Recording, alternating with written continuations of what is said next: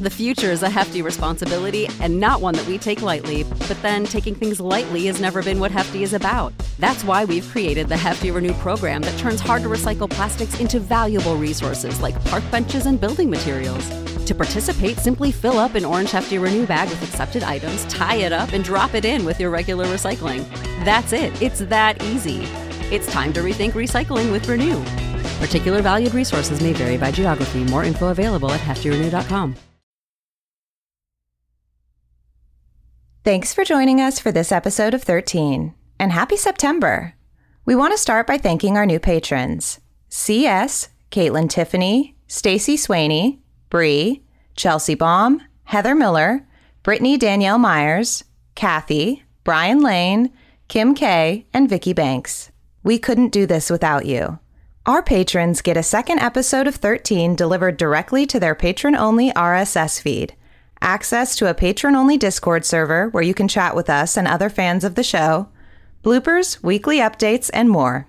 Patrons also never have to listen to ads. We even have a one dollar tier just for that. Find us at patreon dot com slash thirteen pod. While we're at it, keep sending in those story submissions. We love all of our submissions, but we especially love to get them from our listeners because you all know the show best. If you'd like to submit a story to be performed on the show, email us at info at thirteen podcast dot com and put story submission in the subject line. You can find our submission guidelines on our website, thirteen podcast dot com. Look for a link in the show notes. All right, folks, September is finally here, and I've got big news. For the next few weeks, until October thirteenth, we are going to be weekly. We have a five-part story for you beginning today. This is a big series with some of your favorite thirteen guest voices returning, plus a couple of new ones. In this episode, we have our very own podcast girlfriend, Shelby Scott, returning to the show. You can and should hear more from Shelby at Scare You to Sleep. Follow or subscribe wherever you're listening right now, or look for a link in the show notes. Speaking of the show notes, just a reminder that there are content warnings at the very bottom of the show notes, so it's easy to scroll straight to them or to avoid them if you don't want to see them. One last thing. If you don't want to wait for the next installment of this story, we're releasing it all on Patreon. We're still putting the finishing touches on the last couple of episodes, but as soon as they're done, they'll be up for patrons too. So if you can't wait to find out what happens next, join us on Patreon and support independent audio drama. Okay, turn the lights down, get cozy. On with the show.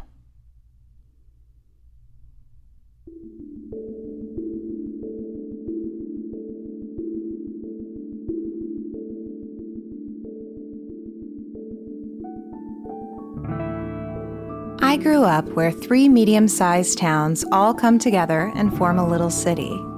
It was called the Tri-Cities. My town was just past the suburbs. It wasn't rural exactly. Think of the very edge of a big metro area, and then imagine the next town past it. That was us. I grew up in church, and I really liked it there. It was the place where I'd always felt most comfortable. I looked forward to seeing my friends on Sunday mornings, and again on Sunday and Wednesday nights. Friends from school came and went, but those core friendships from church always stayed the same.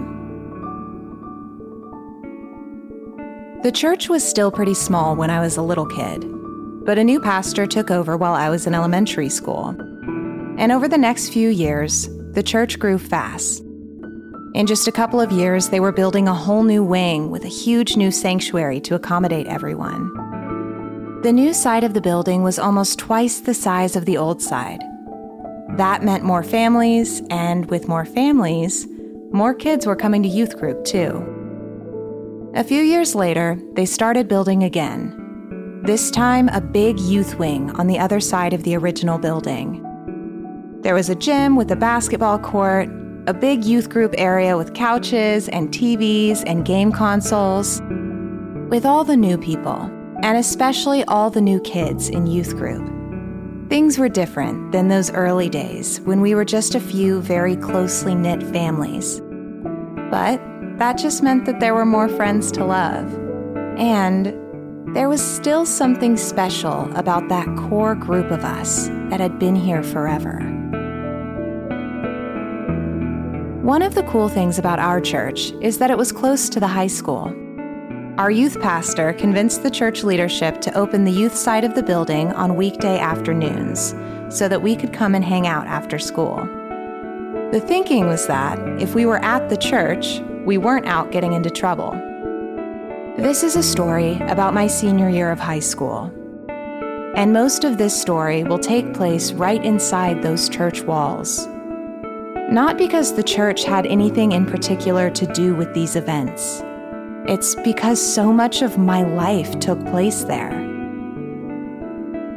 It was the fall of nineteen ninety-eight, and I'd just turned eighteen. There are three things that happened in the fall of nineteen ninety-eight.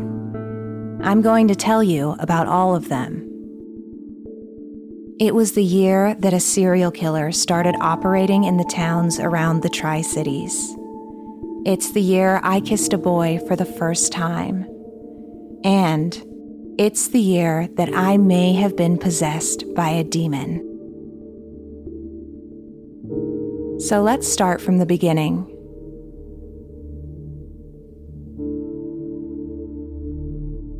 The first day of my senior year of high school was the day that they found the third body. It's when they officially announced that these three girls were believed to be victims of the same murderer.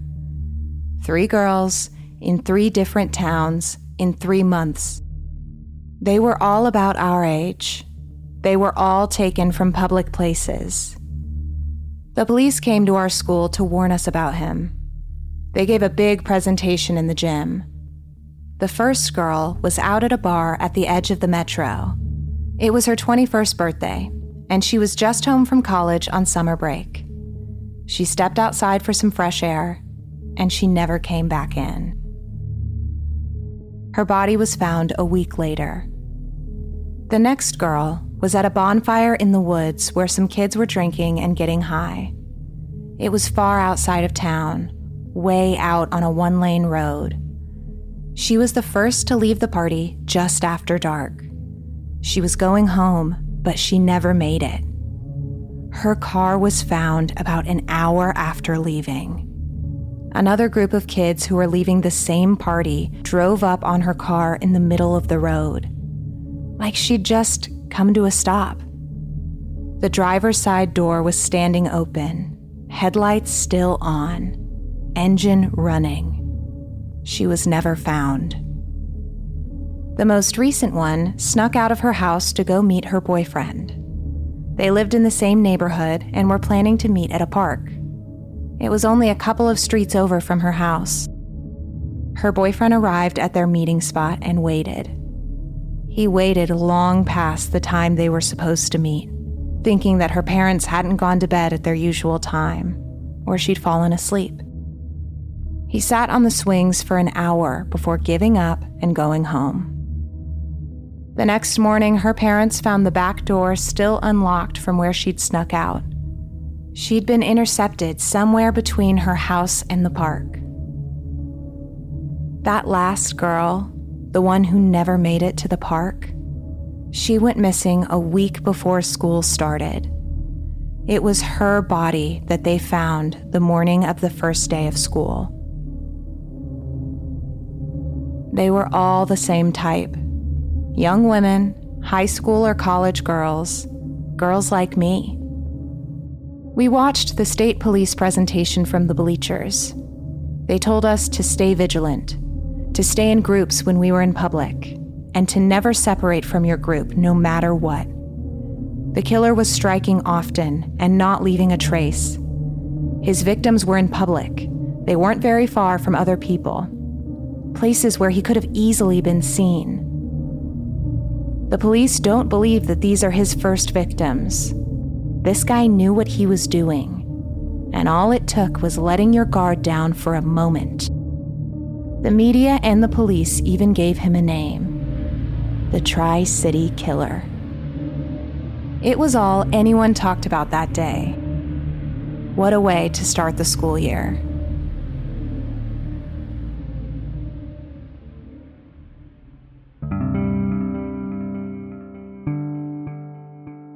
The fact that there was an active serial killer in our area changed a lot of things for a lot of people. But honestly, life wasn't that different for me. My best friend Valerie, Val for short, lived one street over. We had always walked to school together, so when they warned kids to stay in groups, to never be out alone, we'd already been doing that. The only thing that changed was that Val's mom stood on her porch and watched until she got to my front door before getting in her car and leaving for work. The doorbell meant Valerie was out front. I gave my mom a hug and said goodbye on my way out the door, and me and Val started walking the five minutes to school. As we started down the street, I saw a couple girls dressed all in black outside Amy Peretti's house. Amy had been friends with me and Valerie when we were kids. She grew up in the church with us. She used to be part of that original group, until we had a falling out. I'll tell you more about Amy later. The only thing you need to know for now is that her friends and my friends don't get along.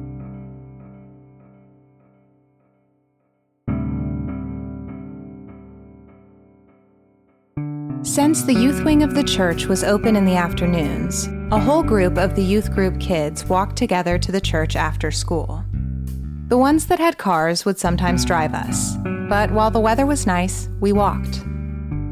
Not all the youth group kids came to church after school, not even most of us. But those of us who did became a really close-knit group. At five p.m., the church staff cleared out the new side of the building and locked the doors.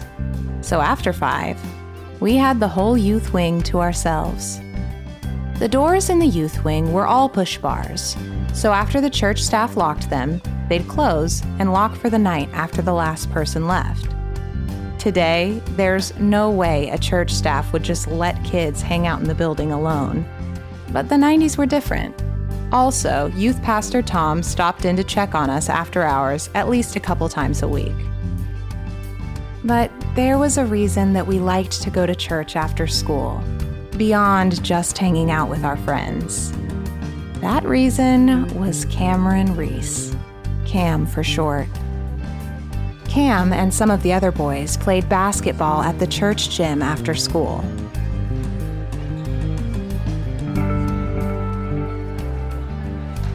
When we arrived that first day of school, the boys were already on the court. Me and Val found a couple of the open couches that were pushed up against the walls. Could you at least try not to stare? Oh no. Was it that obvious? Val gave me a look that said, yes, it was absolutely that obvious. I'd known Cam since I was a little kid. He was like Val and me. We'd all grown up together in this church. I couldn't remember a time before I knew him. And as soon as I was old enough to start having crushes on boys, I had one for Cam. You should wear those jeans again. He definitely noticed you then. I could feel my cheeks turning red. She's talking about a specific pair of jeans that I have. I didn't realize it when I bought them, but they're designed to really accentuate certain parts of your body. I wore them to school last year, and when we came to the church afterward, Youth Pastor Tom pulled me aside. He told me that I should think about how the way I dressed could cause some of the boys to stumble in their faith. I know this is kind of awkward, but it's important that we look out for each other as brothers and sisters in Christ. Boys your age, they aren't completely in control of their thoughts. Even the boys that you've known your whole life. They may be looking at you differently now that you're maturing. I tried to explain that I wasn't intentionally trying to cause anyone to sin, and I hoped he believed me. Look, you're a beautiful girl, and you're going to have a very lucky husband someday. I just don't want you to get the wrong kind of attention now. I was mortified. And after that, I was never going to wear those jeans in public again. I respected Youth Pastor Tom. He'd always been there for us when we needed him, even if it sometimes felt uncomfortable. Speaking of Youth Pastor Tom, just then he walked into the gym. He stood in the doorway, as though assessing the room, taking stock of who was there. He called out for everyone to come over and gather around.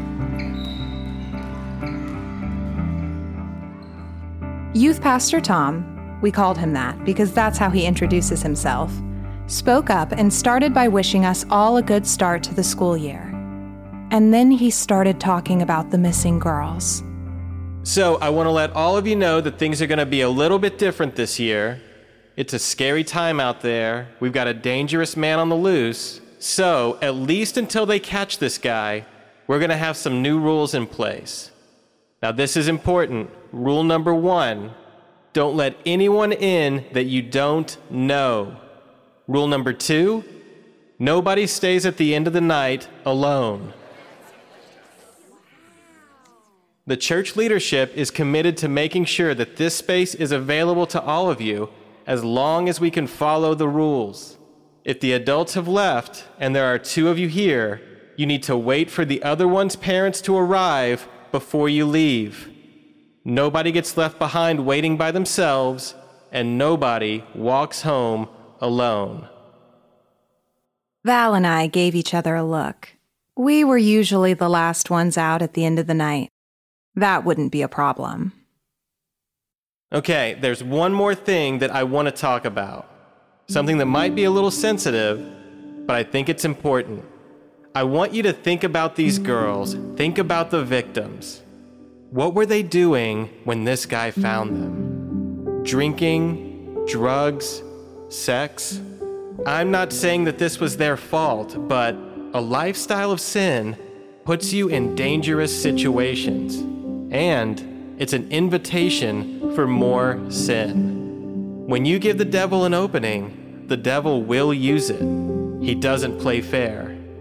So watch out for each other, keep each other accountable, and most of all, keep each other safe. I'm not sure I agreed with what he had to say about the girls bringing this on themselves. After all, the second girl left the bonfire because she didn't want to be around drugs. And the most recent one was sneaking out to meet her boyfriend, sure, but we don't know that they were going to have sex. But Youth Pastor Tom was right. If they hadn't gone to a bar, gone to the party where there would be drugs, or snuck out in the first place, this wouldn't have happened to them. And he was right about another thing. The devil doesn't play fair. It's something Youth Pastor Tom told us a lot. And to explain why, it's time for me to tell you about what happened with Amy, the girl down the street. When we were in the sixth grade, Amy and I were still close friends. She was one of us in the original group of kids from church, before it started growing so fast. All the girls used to have sleepovers, and usually they were at Amy's house. She had a big basement, completely finished, almost like its own little apartment. We'd gotten our hands on a scary movie. It was about this group of high school girls who were witches. A new girl comes to their school and completes their coven. They have such a tight bond, and they can do magic together. Later in the movie, they turn on each other, and everything goes really bad. That's the scary part. But I always loved the first half of the movie, where they bond and become like sisters. I kind of felt like that with the youth group girls. I won't pretend I was completely oblivious. I'd heard about witchcraft and heavy metal music, and I knew that Christians weren't supposed to like those things. But we were kids, and it looked like so much fun in the movie. It became part of every sleepover for the next few months. We watched the movie, we played little games, light as a feather, stiff as a board. We put together a kind of homemade Ouija board, and we made our own tarot cards. We tried smoke manipulation, where you can concentrate on smoke from a candle or incense and make it straighten out or bend however you want it to. That one never worked. I knew it was wrong, but some part of me liked the spookiness of it. There was a sense of danger, a kind of magic. The last night that we had a sleepover at Amy's, we played Bloody Mary. Five of us crammed into the downstairs bathroom and lit a candle. Amy turned off the light and we said her name. Bloody Mary. Once, twice, and just as we said her name one last time, Amy blew out the candle and we were plunged into darkness. There were giggles and surprised squeals, but I didn't make a sound. As the light went out, I had a different reaction. I stared hard into the mirror, and at the last second before the light vanished, I looked into a face that I could have sworn wasn't mine.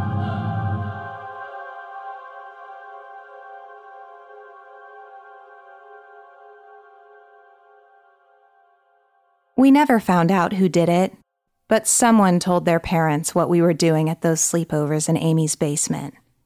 Our parents had come of age during the satanic panic in the eighties. They watched news specials about satanic vandalism in the cities, bands putting satanic messages in their albums if you played them backwards.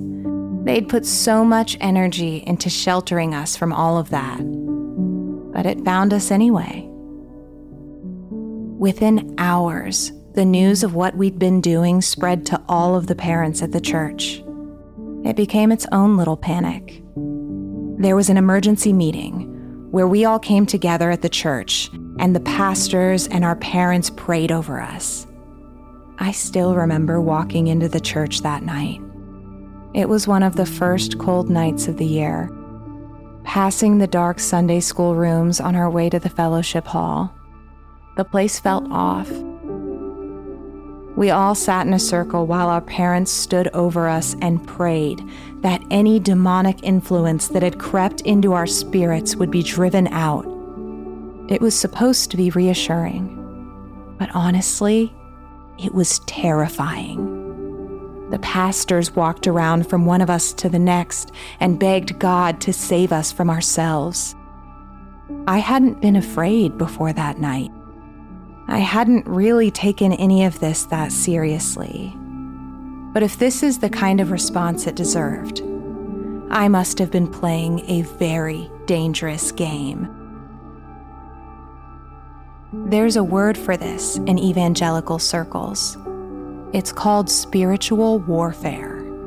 It's the idea that you can open yourself up to dark spirits, demonic spirits. The fear with spiritual warfare and demonic influence isn't that you'll become possessed, like in The Exorcist. The real fear is that demonic influence is just that, influence. Those spirits will slowly and carefully try to lead you away from God and the church. And according to everyone, from Youth Pastor Tom to Billy Graham, spiritual warfare is happening all around us all the time. Demonic influence is everywhere. It's infiltrated popular culture, music, movies, books, and T V, and it very gradually leads you away from God's truth. A lot of the time, they would simply call it following the world instead of following God. And without realizing it, over time, you've separated yourself from God. You've allowed yourself to be lured away. That night was the first time that I heard that phrase, and I think about it all the time now. The devil doesn't play fair.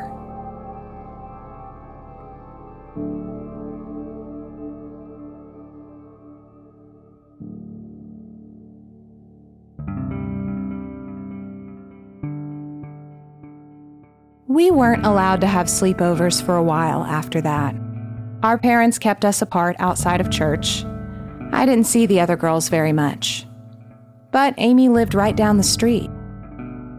Before all of this, the two of us spent more time together than any of the others. But now, we waved to each other from a distance.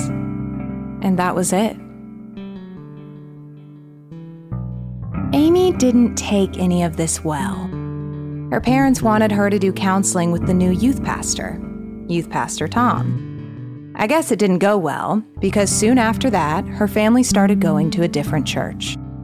And then Amy stopped going to church altogether.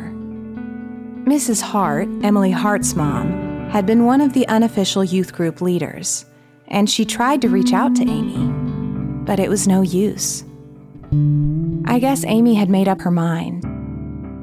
After a few months, when summer break started, all of our parents let us start hanging out again. We even had sleepovers again. We invited Amy to come back, but she never did.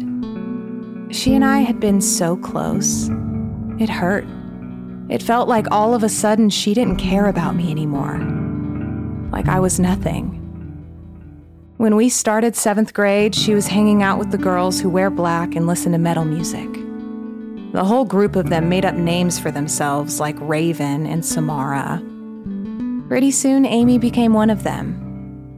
But as for me, I didn't change. She went one direction, and I went another. Five years later, we still live down the street from each other. But we don't talk.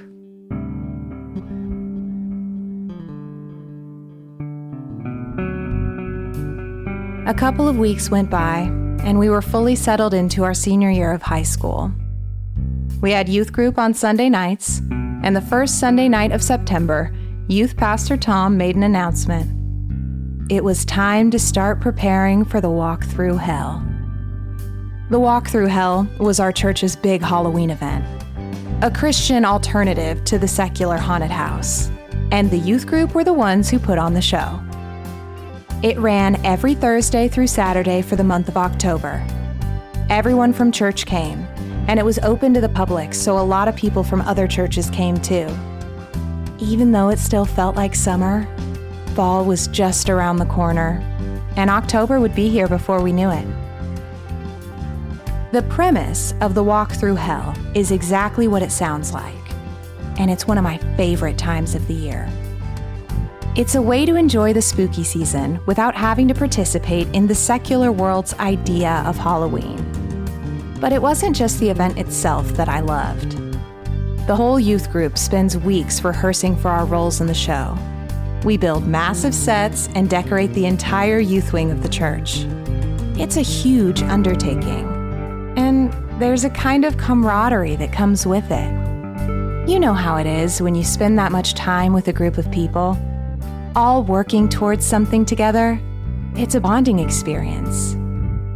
I don't like being scared, but even something as scary as the Walk Through Hell doesn't bother me when I'm surrounded by my friends. The preparations for the Walk Through Hell would start right away, and it would take most of next month. Here's how the whole production would go. The audience would come through in groups. Each group would start out in the gym, where they'd stop and see three skits before they got to the really scary stuff. The lights would come up on a set that was made to look like a party house. One of the youth group kids would go from room to room in the party house and act like they were drinking or doing drugs. Then they'd pretend to overdose and die.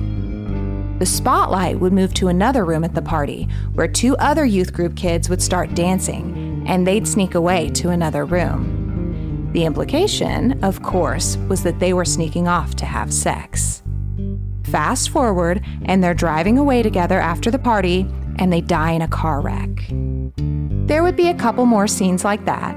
You get the idea. Once all the scenes are over, the lights will go down and the crowd will be escorted through the door to the hallway between the gym and the rest of the youth wing. That's where they'd enter a maze that was almost completely dark. It's meant to feel claustrophobic. It symbolizes being lost and separated from God. But I also think it's just meant to be scary. It's a haunted house, after all. After they get through the maze, there's a section of hallway that's made up to look like a cave. It's just heavy-duty brown industrial packing paper, all crinkled up and held up on a scaffolding that arches over the hallway. When the lights are off and all the other props are in place, it looks very real.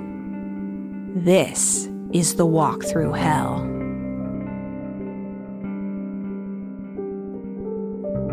It's the scariest part of the haunted house.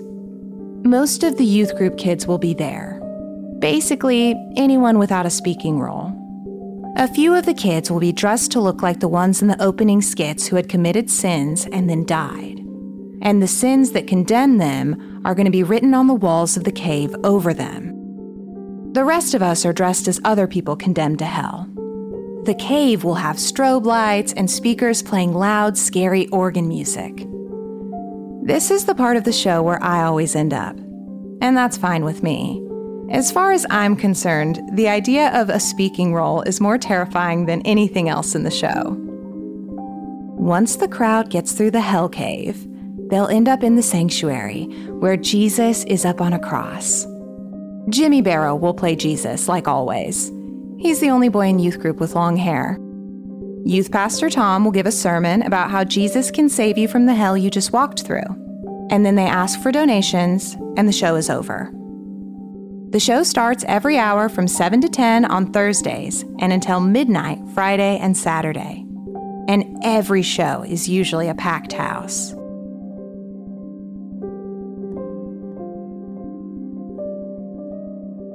The whole youth group would work on building the walk through hell. But those of us who came to hang out at church after school would be the ones who did the vast majority of the work. And that was fine. It made sense. We were just there more. The boys mostly stayed together, building the scaffolding and frame for what would become the maze and hell cave portion. The girls worked on the sets for the scenes at the beginning of the show. But it wasn't completely separated by gender. Everyone did a little bit of everything. I usually liked having time with the other girls while the boys were off doing their own thing. But this year, something changed. The following Monday, after we all got to the church and got to work, I thought I saw Cam sneaking glances at me when he thought I wasn't looking. I tried not to make it obvious that I knew, and I told Val about it. It kept happening all week, and I'm pretty sure he caught me a couple times too. I was hoping he'd find an excuse to break away and come talk to me, but small-town dating is complicated. Friend groups are so intertwined. You didn't make a move unless you were certain of the outcome. If it went the wrong way, everyone would know that you'd put yourself out there and gotten rejected, and that would be humiliating. Nonetheless, Val kept egging me on to make the first move, but there was no way that was going to happen.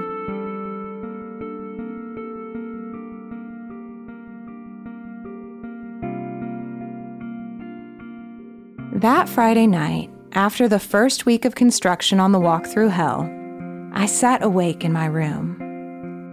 I was having trouble sleeping. Nothing in particular was keeping me up. I just couldn't sleep. When this happens, my mind wanders. And that night, lying in bed, my mind wandered to Cam. I closed my eyes, and I imagined the youth wing of the church after school. It was just the two of us, me and Cam, the last ones. In my fantasy, I was wearing those jeans, the ones that Youth Pastor Tom told me I shouldn't wear around boys like Cam. But I felt sexy and confident in them. In my fantasies, I'm not self-conscious and shy like I am in real life. I'm mysterious and alluring, and he was the one trying to figure out how to get my attention, not the other way around. I told him that I needed something from the other side of the church, and we walked together out of the youth wing. We went through the long hallway that arced around the church's old sanctuary. There was a red glow far ahead of us coming from the exit sign. In the rooms on either side, a purple twilight was coming through the windows and filtering out into the hallway. We kept going. The tension was heavy. As we passed beneath the exit sign, we were bathed in an eerie red glow. We'd reached the church offices and the new Sunday school classrooms. And then finally, we reached the far side of the building. We passed through the big double doors into the new sanctuary. It was large and cavernous, tall ceilings and rows of pews leading up to a big state-of-the-art stage. The sanctuary had worship music playing over the speakers around the clock to bless the building and to keep the space holy. The stage had long wraparound stairs so you could walk up there from any side. And front and center, at the top of those stairs, was a big wooden altar. It must have weighed five hundred pounds. Our assistant pastor actually broke his foot when they moved it, and he put it down wrong. On the altar, there was a collection of candles with glass chimneys around them. Just like the music, the candles burned twenty-four hours a day. The church leaders referred to it as the eternal light, a reminder that God's justice is perfect and that He doesn't make mistakes. I could feel the tension in my body as Cam and I stood there, taking in the big room. I looked up to the tech booth on the back wall of the sanctuary. It was about twenty feet up, and it looked like a balcony sticking out into the room. I gestured up at the balcony, and Cam finally spoke. "Do you want to go up?" he asked. I took his hand and we went to the door at the back wall. It led to a stairwell that took you up to the booth. From up here, we could see the entire room, cavernous and empty and bathed in blue light. There was a heavy darkness hanging over the baptistry behind the stage. It made the whole place feel a little dangerous. I liked that. I felt his fingers graze against mine. He didn't pull away, and neither did I. I pressed my shoulder to his as we stood side by side. My adrenaline was pumping, my heart beating, and my head was feeling light. The feeling you get when you know it's inevitable. I turned to face him, and he did the same. Our eyes met. My expression was confident. He took a step in and closed the distance between us. His fingertips had been grazing the back of my hand, but now they were gliding up and down the length of my arms, leaving a trail of goosebumps in his wake. I closed my eyes and I let the sensation wash over me. I let out a little sigh just as he grazed over my shoulders and collarbones. I gave him a look that said, "Are you gonna do it or not?" And he did. Our lips met, first in gentle grazes, then they became firm, hard kisses. My hands found his hips and worked their way up his sides and then to his chest and neck.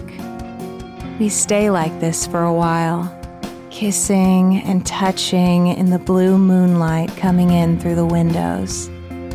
I like these moments, but my mind wants more. As I lay awake in my bed at home, my body is tense and expectant. I feel his hands, my hands, tracing the side of my neck.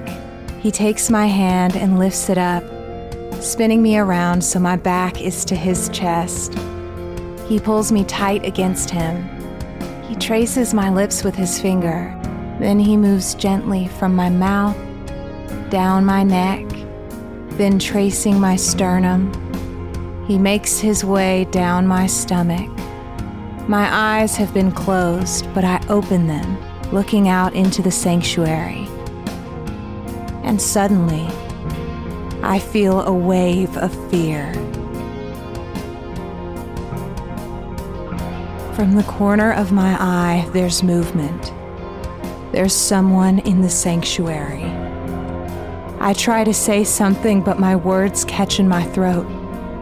A figure comes into view, walking slowly down one of the aisles between the pews. It's the figure of a man, dressed all in black. He's almost blurry at the edges. Cam hasn't seen him yet. He's still kissing my neck and running his hand down my stomach. I'm breathing heavy. His fingertips graze over where my hip bones meet the waist of my jeans. I feel like I might hyperventilate, like I might faint. Then he finds my top button and expertly pops it open.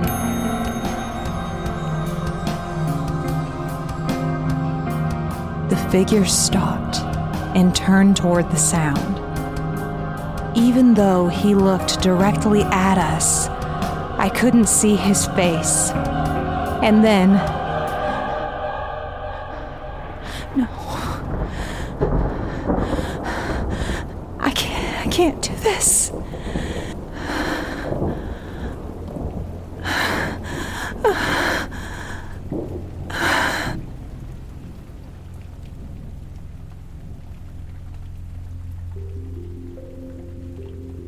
I laid there in bed.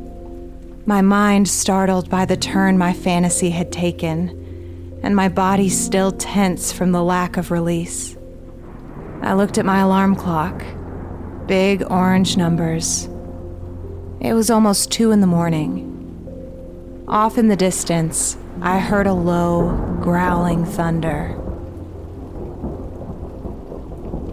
Outside of my window, the faint flashing of lightning far off on the horizon lit up my otherwise dark room. I kept my eyes on the window, not because of the oncoming storm, but because of an irrational fear that comes over me every time I do what I just did. I have this feeling that I'm being watched.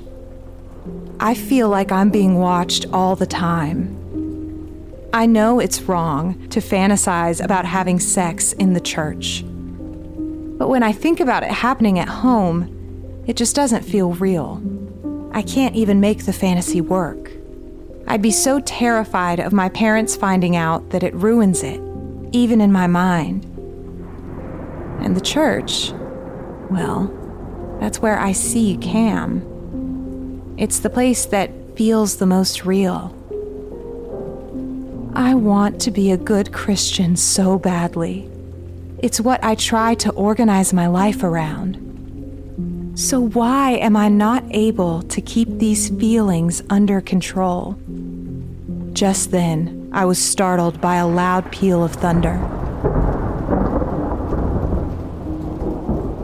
Something changed in the room. I looked over at my alarm clock again. The orange numbers on the display were gone. The power had gone out. I got up and I went to the kitchen to find a candle. I lit it and made my way back to my bathroom.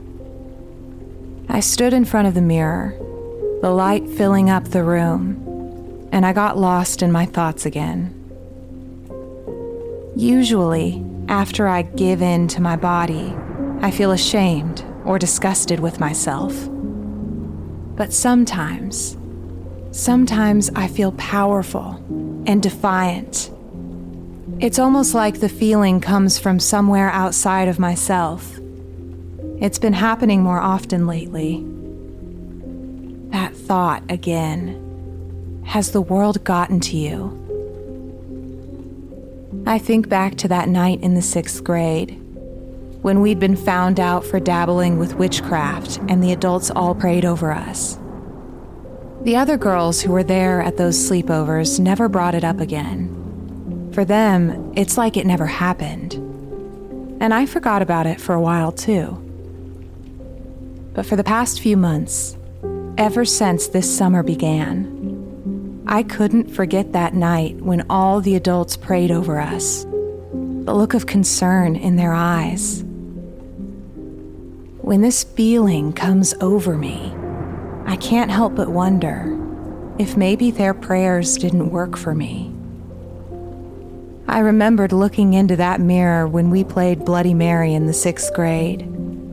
That last moment before Amy blew out the candle, not recognizing my own face.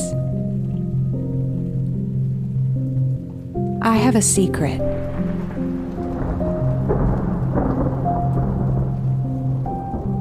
A secret I haven't told anyone yet.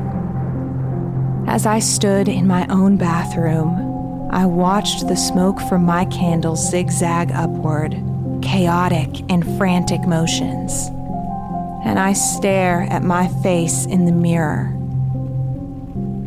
There was a reason I worried that my parents' prayers didn't work all those years ago. I reached my hand just inches from the edge of the candle's flame. I took in the frenetic energy of the smoke rising from the wick, the feeling of chaos. I imagined that the candle and I were connected and that we were feeling the same thing. And I focused on the smoke dancing off of the flame. I took a deep breath and made my mind go still. And just like that, instantly, like flipping a switch, the smoke rose in a straight line. No more erratic dancing. No more chaos. Back in the mirror, I still looked like me, but something was off.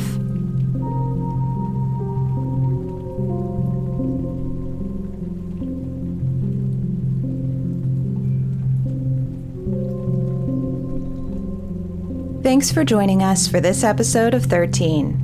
If you like what you heard, stop what you're doing and leave a five-star rating and review wherever you listen to podcasts. This was The Fall of ninety-eight, Part one, The End of Summer, written by Ian Epperson, narrated by me, Brooke Jeanette. Val was Shelby Scott. Music, editing, and sound design by Caleb Ritchie, with a major assist from Josiah Knight and Bridget Howard. Our producer-level patrons are Rick Linville, Tattooed Fox, Rhiannon, Sean Geary, Anthony Diaz, Paul Doyle, Amy Harper, Delta Tango, Jackie Kay, Taylor Crabb, and Chantelle Payne. Thank you so much for your support. Our patrons get access to an exclusive Discord channel to chat with the creators and a second monthly reading, merch, bloopers, behind-the-scenes content, and weekly updates on the show. We're on Facebook, Twitter, Instagram, and TikTok at some version of thirteen pod or pod thirteen. Just look for the logo. We'll have links in the show notes. If you'd like to submit a story to be performed on the show or to contact us about anything else, get in touch at info at thirteen podcast dot com. You can find that in the show notes too. Bridget Howard is looking back at you through the mirror. Thanks for listening. See you next week.